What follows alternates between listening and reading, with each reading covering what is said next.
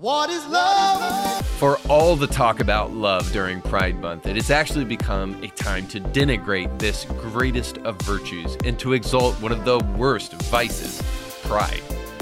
Making this month long insufferable celebration a time of weeping and gnashing of teeth. No, God! No, God, please, no! No! Which apparently the humanitarian award winners, the Sisters of Perpetual Indulgence, are terribly excited about. The end result of Pride is not just the mocking of Christianity, but it's oddly become sexualized children, butchered bodies, and a declining birth rate. The CDC said overall birth rates have plummeted for Americans over the past five decades. Between 1976 and 2018, the mean number of children ever born per woman declined from three children to two, according to the CDC. And CNN reports that over the past 50 years, human sperm counts appear to have fallen by more than 50% around the globe, according to an updated review of medical literature. Could it be that the unrestrained pleasure seeking and the proliferation of porn is actually injuring society? Maybe Pride Month has something to do with that?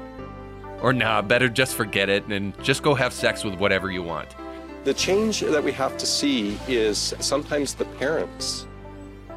And the kids are doing actually really okay. As some in our culture celebrate Pride, oddly, we've shifted from responsibility to self indulgence. Could it be the way that we define love actually matters to a society? Maybe God is love is a way better definition than love is love, since that happens to be the most circular definition in human history. And if God is love, doesn't He have the right to set the boundaries for what love actually is? If love is commitment, monogamy, sacrifice, and hard work, it probably doesn't mean this. Last night, I attended Pride Night at the LA Zoo, which included an all ages drag show. This event sold tickets not only to children, but to infants under the age of two years old and featured performers who show themselves online in bondage, stripping, in kink, smoking drugs, and holding bloody, decapitated heads. Maybe Pride Month can be good after all, only insofar as it can help us go back to the basics to define what love really is. And we'll do that and more today on Indie Thinker.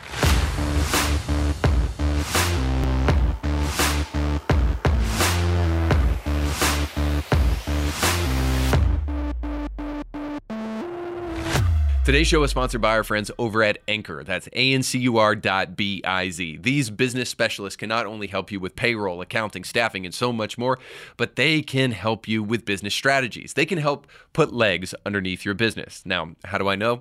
Well, actually, we use them here at Indie Thinker to do our accounting and our payroll for us. And they do a phenomenal job. More importantly, if we're really going to be serious about defining words that actually mean something, maybe we can get back to like customer service. I know, wild concept. You're used to people grunting at you as you come through the door of Walmart, or maybe getting your order wrong at Burger King and just moving along because you realize it's not worth your time to go back so that they can screw it up again. Now, great customer service may be hard to find, but not with the businesses that we support here at Indie Thinker. So, if you want great customer service, if you want a business that cares about the things that you care about and you want to support those businesses, then go over to Ancur today to see how they can help you take your business to the next level. One of the common refrains that you'll hear around this holy month of Pride is that love is tolerance. Now, what exactly is tolerance? And when we say tolerance, is that really a virtue that you should that you should exhibit towards the people that you love. Now, perhaps the best way to exemplify this is by showing you what has been taking place in the church for far too long. Because the one place where we fall for the idea of tolerance being love is perhaps there most of all. For the longest time, the left has used tolerance as a tool to try to twist the arm of people who disagree with them and to tell them, well, if you don't agree with everything that I do, or at least stand back and celebrate why I do it, then it is because you are intolerant and you are a bigot. Now, because the Christian church is so afraid of being considered unloving, we have fallen for the idea that in order to be loving, we must be tolerant. But oddly enough, there is not an 11th commandment that says, Thou shalt be tolerant or thou shalt be nice. Now, it's nice to be nice, of course, but is tolerance just an extortive tactic to try to twist the arm of people to get them to acquiesce in ways that they normally would not? Well, to answer that question, I am going to show you what is the most ridiculous church service perhaps you have ever seen. So here is a Beyonce mass just in time to honor Pride Month. Here you go. California, hundreds of folks are going to come here to witness the Beyonce Mass.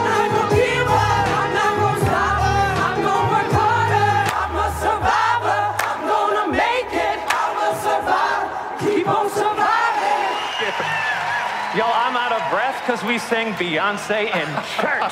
Holy cow. What can you tell me about the progressive nature of Grace Cathedral?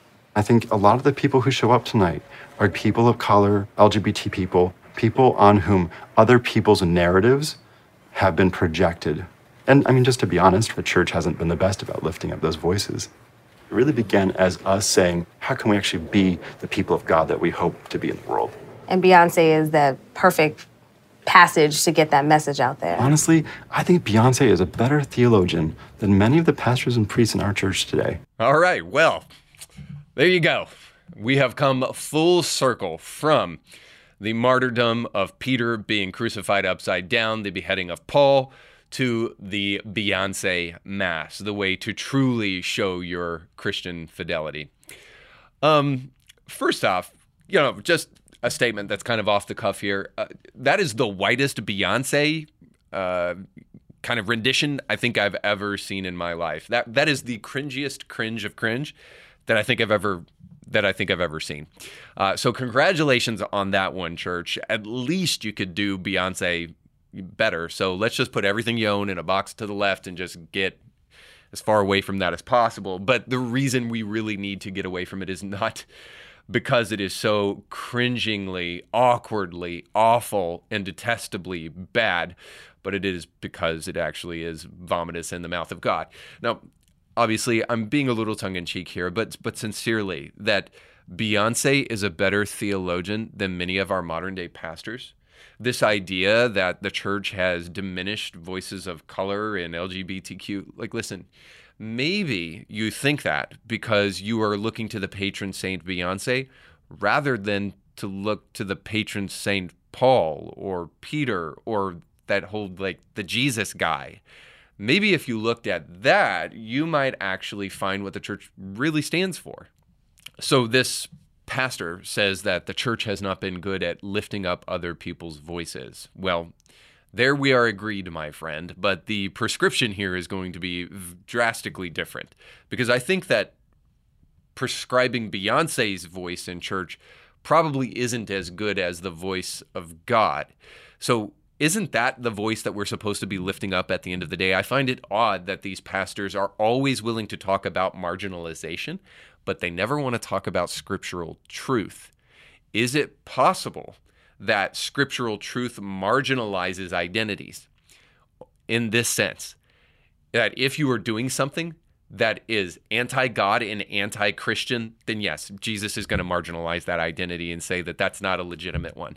See, because this church and the true church, the church of the scripture and the church of the culture, are two very vitally different things. This is why, dear friend, you think that there is a war between these two things. They, there is in this sense that the church of the culture or the city of man as opposed to the city of God is always going to be about uplifting contemporary narratives.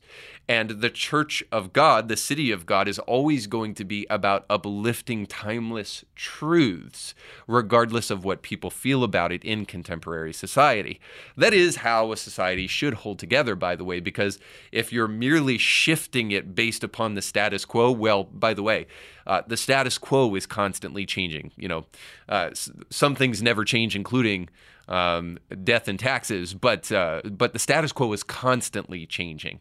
So to constantly uh, predicate what the church should be about based upon contemporary society is a lesson in madness. But here's the truth that I hope to get down to the bottom of at the end of the day.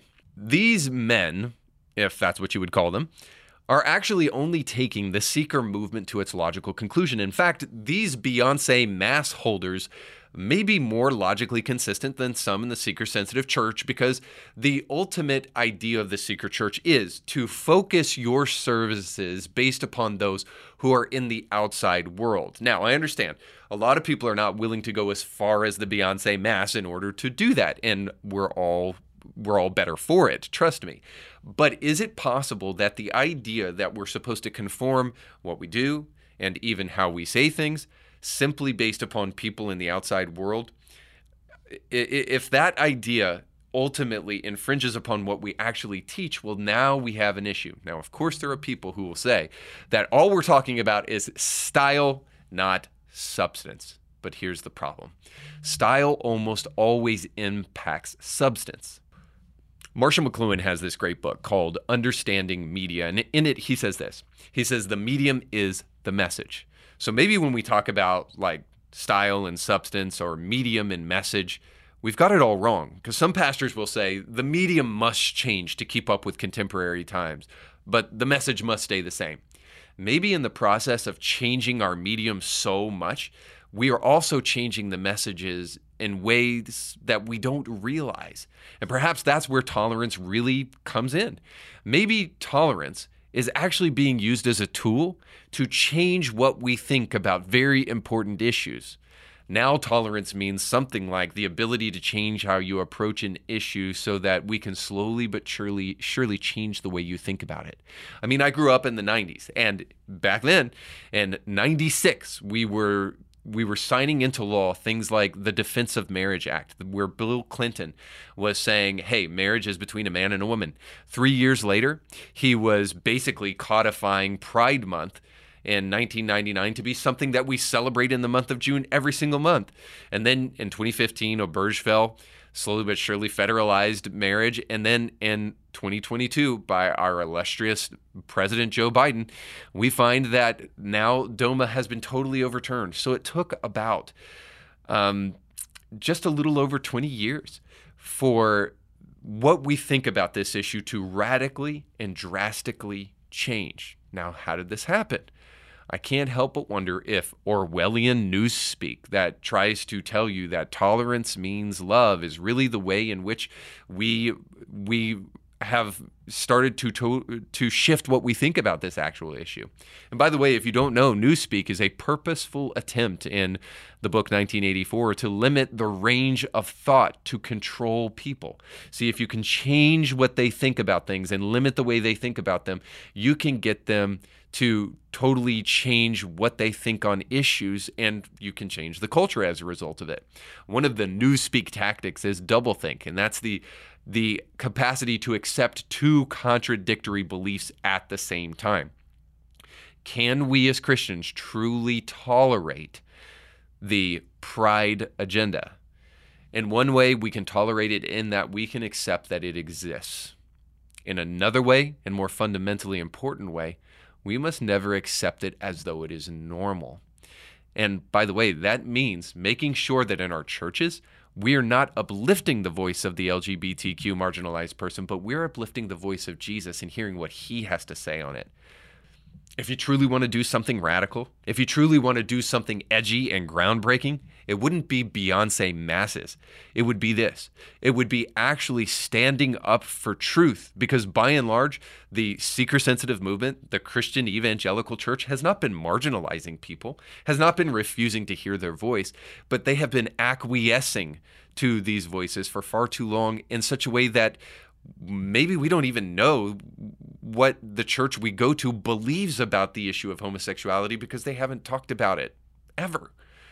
So all I'm saying is this is that this misnomer that the church is intolerant and judgmental and unloving is is first of all not true, but second of all, not the goal. The goal is truly to love people, and that's not tolerance. Tolerance is putting up with behaviors that may be damaging to people. Now, in what world is that love? Only in a world where we think abuse of people and their bodies and gender mutilation is actually affirming and loving. See, we can't allow the world to define terms like love for us, or else we'll be stuck with things like tolerance. But that's not all we'll be left with. We'll be left with the understanding that love is nothing more than blind compassion, as we'll see in this next story, where we see a borough in New York City that went five days without the police and how that turned out for them. So, according to the New York Times, what happened when a Brooklyn neighborhood policed itself for five days? Now, I know what you're thinking. Uh, probably mayhem, probably like the purge style kind of. No, of course. No, this is the New York Times, so you have to understand. They are going to be radically anti police. So, of course, they're going to shine a positive light on what took place in the city and try to make sure that they don't highlight anything that was negative throughout all of this thing. But here's what they have to say. It had been a quiet April afternoon until about a dozen teenagers began running up Pitkin Avenue in Brownsville, yelling and cursing. They were chasing a girl of about 14, and it was clear they wanted a fight. Five plainclothes police officers watched warily. Across Pitkin stood about a half dozen men, civilians in jeans and purple and gray sweatshirts. They got it, the officer said. The teenagers slowed as they spotted the men, workers from an organization called Brownsville In Violence Out who calmly waved them in different directions. They scattered as the girls fled down a side street. The brief encounter encapsulated a simple yet unorthodox concept that is at the heart of a bold experiment. Organizers believe could de- redefine law enforcement in New York, letting neighbors, not the police, respond to low-level street crime. Brilliant. Several times a year, workers from Brownsville In Violence Out stand sentry on two blocks for five days. Police channel all 911 calls from that area to the civilians. Unless there is a major incident or a victim demands an arrest, officers always in plainclothes shadows the workers. The civilians have no arrest powers, but they have persuaded people to turn in le- illegal guns, prevented shoplifting, kept a man from robbing a bodega, and stopped a pregnant woman from hitting a boyfriend who had not bought a car seat and a stroller as he had promised. Boy, started to bring back bad memories. They are part of the Brownsville Safety Alliance, a group of neighborhood and city groups, police officers, and members of the Kings County District Attorney's Office that is trying to ensure that fewer people are arrested and entangled in the criminal justice system. Because, of course, we wouldn't want them to do that. Now, I think it's funny that we're saying that this is five days without the police. But of course, the police are on hand everywhere throughout this experiment. So, of course, we're only hearing about instances where both the police are motivated to do something and civilians are motivated to do something. So I'll be the first to just suggest that I am all for civilians actually taking responsibility for their own well being and welfare. Now, God forbid that we actually talk about the Second Amendment as far as that's concerned, because if we actually want to be truly responsible for the safety of others, maybe might be a question about whether or not the Second Amendment is a really beneficial thing as far as that's concerned. But let's just be really clear. This is not self policing. This is policing in cooperation with c- civilians. Now, wouldn't that be something if communities, communities of color, uh, communities all around the United States actually worked in cooperation with the police rather than fighting the police? Surprise, surprise, yes, that's a great recipe. But the idea that we don't need the police to enforce low level crime is totally ridiculous. So, here yet again, we see that there is a very thin line for people on the left between compassion and complete stupidity. It is an absolutely suicidal proposition that the community is going to be taking care of uh, violence, assaults, people with guns that aren't supposed to have guns, robberies, and all the like. I mean, look at San Francisco on any given day, and you will recognize that this is what happens when the police do not take uh, take into account low level crimes. So, by and large, these communities do police themselves because they've been hum- hamstrung uh, by the defund the police movement. So, yeah, these civilians are having to get really used to actually doing some of this stuff um, on their own because the defund the police movement in New York City, especially, is creating a major, major issue. But make no mistake about it murder, rape, robbery, felony assault, grand larceny, and grand larceny of a motor vehicle has increased about 23% from 2021 to 2022, according to the New York City Police Department's data. And in 2022, surges in robbery, burglary, and other crimes drove a 22% increase in overall crime in New York City last year compared with the year prior. So that's from 2022 to 2023. So 2021 to 2022, there's an increase in 23% of those crimes that I just named. And then in those crimes that I just named, a 22% increase on top of that from 2022 to 2023. And that's according to the New York Times. So these people are absolutely ridiculous when they suggest that eh, these communities can police themselves. Yes, they're having to do so because the police have been at least diminished or completely hamstrung by many of these communities that don't really want them there. But but more importantly, I, even outside of the ridiculous notion that we don't need the police for low level crimes. We just need to, the police for when people are murdered to come in after the fact, like Columbo, and investigate and find the real murderer. Um, I mean, God, these people just watch too much television. Uh, I guess that's better than going out and committing crimes. But nonetheless, um, the idea here is is is perfectly flawed, but also may be incredibly intentional. This is why we cannot confuse with bleeding heart confuse bleeding heart compassion with true love. These people may actually be after something that I think we need to take into consideration. And this is the idea of wokeism writ large. I don't care what Merriam Webster says wokeism is. Uh, you know, it's not just this super sensitive um, lens toward social justice. What it actually is, is a desire to redefine words and redefine society upon a Marxist bent. So, what these people want is to absolutely destroy the country. And there is one way to do that. That's when Marxist journalists go on diatribes and try to defund the police. When one of the few institutions in our society, and one of the few, I believe, real roles of government, which is to institute public protection agencies for its citizens, when you diminish those those people and those roles, who is standing in the way of those who wish to absolutely destroy a society? Furthermore, if you don't want to get as conspiracy theory as Marxist in the New York Times or Marxist um, in political positions, at least know this that the greatest way for especially a bleeding heart liberal to convince people that they are necessary is to create complete crisis. That is to undermine and destroy the structures that are all around us so that we become that much more needing of the government. So, for those who are big government minded people and don't realize that the bigger the government gets, the smaller the person gets, well, of course, if you show that things aren't working, then people will desperately throw out their brains in the garbage and their thinking capacity and cling to the government to come in and try to save them. And this is what these people actually want.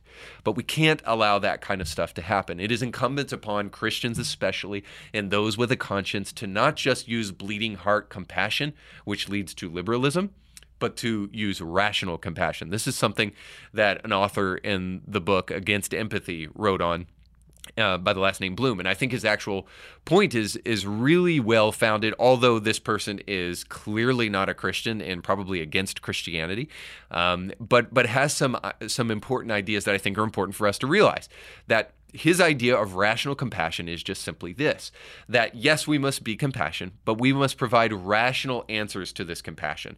So when we see that there might be discrimination in policing in certain areas, or we see that there might be maltreatment of a certain people group or whatnot, if that's even really happening, which is all important to, to tease out in the process. If we find that that's happening, a rational solution is necessary. Now, again, I'm not even saying that that's happening because I think that's largely been overblown by the media.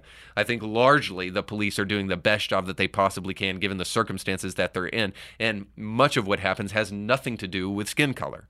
But pushing all that aside, even if it were, the best answer would be rational compassion, not just simple bleeding heart compassion, which means that we would want the police to go into these places equipped and trained and ready for what they will face when they go into these communities. We would need a police force that is equipped to handle these situations rather than to just say, we don't need the police at all. There is no way that you could make a defense, um, rationally speaking, that what we should do in communities that are plagued with low level crime, among other things, is that we actually just need to get rid of the police and let civilians take care of it themselves. One last point about this. If civilians were really motivated to take care of this, then we wouldn't have such an issue with the nuclear family. In fact, If fathers were in homes taking care of their kids, then we wouldn't need civilians to be policing other people's children because fathers would be taking responsibility for their own stinking kids. But because that isn't happening, we can already tell that society is a bad solution for taking care of what what moms and dads, husbands and wives should be taken care of in their own nuclear families. If we can't trust them to do that, then why would we trust them to take on the job of a police officer when they really won't even take on the job of being a dad? So, if that's true, then what we need is more rational compassion and not what our society is calling compassion today. We need authentic love. But if we're truly going to define love, we may need a book. I don't know. A book that really shows what love really is. And a book that says that, you know, God is the best person to define that love since he's the one that created it. But if you're going to come to the conclusion that that book is the best place to find love, you just won't be able to do it with Democrats because it's time for our final segment, Bible study with Democrats. Oh God of pronouns. Now, in our final segment today, I don't really know if the individual is a Democrat. In, f- in, fact, I tend to think that he is not. I tend to think that this is a well meaning pastor that has unfortunately stumbled upon Democratic talking points and has allowed them to sink into his church. And through it all, hopefully, I will show you that love is not the kind of virtue signaling that we see in society today, but something vitally and vastly different than that. So here's a pastor at a local church who's had some people come by and vandalize his safe space signs for the trans community. Uh, so obviously, those in the trans community have come out, destroyed the signs, but this pastor uh, is pleading with people to recognize that his church is a safe space for trans people. So here's that. Two weeks ago, some people came and tore down our signs and ripped them up. They're pretty difficult to rip up, and you can see it's uh, hard, but you can bend them. They're coroplast. So we thought to ourselves, you know what? This probably isn't good enough. It moves in the wind, whatever. So we decided to put up some some metal signs. Why? Because we want the entire community to know that they're safe here, including the LGBTQ community. But I want to say this to you: if you're somebody that tore down the signs or would have torn down the signs, that means you'd be safe here too. You'd be included. Maybe meet some people from this community attend church here on a Sunday morning and talk with them face to face. You might find out it's really hard to hate up close. It's easy to do it in the middle of the night on a Saturday night, but you'd be welcome and loved here too, and you might just find out that you're worthy of love. So come hang out with us. Now, as good natured as this guy is, and as simple as his request is, I think it's a little bit, I think it's a little bit misguided, and here's why he's borrowing the language of the left to communicate to the left, which may not be the worst tactic in the world, except he's technically wrong. See, a safe space is a place where your ideas are affirmed and celebrated and where you will never be threatened in your current way of thinking. And in that way, his church better not be a safe space. And in fact, these people, that's why they're destroying these signs. I think they know better. I think they know that his church is indeed not a safe space. What this well meaning pastor means is that he wants to be welcoming to those in the trans community and he wants them to just try it out because he thinks that they'll have a better experience than they actually think they will. That men can come in with their dresses and women can come in with their short hair and their um, and their double mastectomies, and that people in the church will actually love them. Now, by the way, this is true. By and large, people in the LGBTQ community rant and rave about their experiences in church, but by and large, I think either they're lying or maybe it was just one bad experience, and all of a sudden that means all churches everywhere in the world are going to treat them poorly. Now, uh, regardless of that, the idea is just simply that this pastor wants these people to come in and experience it for themselves before they go on thinking that the church is not a place where they should be. But what these people are trying to communicate by destroying these signs is that we see through what you're what you're saying. And we see through the fact that you consider this a safe space because point in fact those in the trans community especially and more broadly in the lgbtqia plus community i'm sorry to give you this fact check but the reality is is they don't want safe spaces in the way that you think they want safe spaces. Here's what they want. They want you to celebrate them they want you to affirm them and they want you to tell them that their lifestyle is permissible as far as the scripture is concerned. And if you do that, then you might as well not call yourself a church, and then you can call yourself a safe space. See, by virtue of the fact of actually preaching what the Bible teaches, you are going to make your church a place that is not safe for them because what they want is ideological cohesion. They want to be told that what they think is great. They don't want to be changed in their thinking. So, in that way, you better not be a safe space for trans people. Yes, safe in the sense that you love these people that come to your church, but not safe in the sense that you are going to affirm what they believe. So, here's the point stop pandering. Pastor, you don't put signs in front of your churches that say adultery, um, adulterers welcome here, or uh, porn stars welcome here. By and large, that's not your message. So, why is it your message trans people are welcome here? we know what you're trying to do. You're trying to overturn years of the church being um, uh, being bigoted toward the trans community. Listen, it's not true. By and large, the church has been pandering for far too long, and this is why people go around destroying your sign because they don't actually appreciate who you are and what you stand for. They despise you because they know you're lying to them.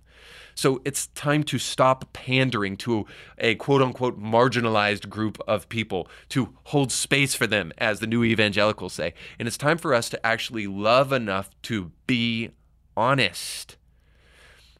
I guarantee you, the first Sunday that you preach, trans people, I want you to come to the church because today I'm going to talk to you about what the Bible actually says about transgenderism. And the first moment you do that, if any of those guys show up, they will have a much better experience than if you just merely wanted to pat them on the back. Because loving people is not merely affirmation. And our society is realizing it more and more and more. And if you ask me, this is why more and more people are actually leaving the church. Because we think that it's our job just merely to encourage people. But that's not real love. What is real love? Well, it's not just affirming, it's calling out the best in a person. See, just helping a person realize that they're good the way they are is not really that loving because it keeps them the way they are. It doesn't help them achieve any aspirational goal toward being better than they presently are.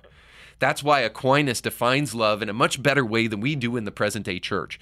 Love is not a safe space. Love is willing the good of the other. And if you truly will the good of the other, then you're going to tell them the truth, even when it hurts. People do not respect someone who does not have the courage to stand for the truth. And certainly not the person who doesn't have, they don't respect the person who doesn't have the courage to stand up for what they believe in. They are ripping your signs up because they are smart enough to realize that you're lying to them. You're not standing up for what you actually believe in. And that kind of cowardliness deserves the kind of retribution that these people are giving with these signs. And so the point is is just this. I think the heart is in the right place, but we as the church have to get back to a true understanding of what love really is. If we can't help define it for the culture, then our culture truly will become more suicidal than it already is. As long as you are willing the good of the other, even if you are misunderstood, then bold pastor, bold Christian, keep on pressing ahead. Because even if people resist you to your face because you're not telling them exactly what they want to hear, it's possible that they are listening to you. And in a culture where people are constantly hearing only echoes, it's time for the church to be a real voice of reason and clarity in the midst of the madness. And so, if we want to truly this month make a difference in this world, we could do so by really helping people understand that love is not love, but God is love. Thanks so much for watching. That's all the time we have for today. Don't forget to like, share, and subscribe, and to go with God.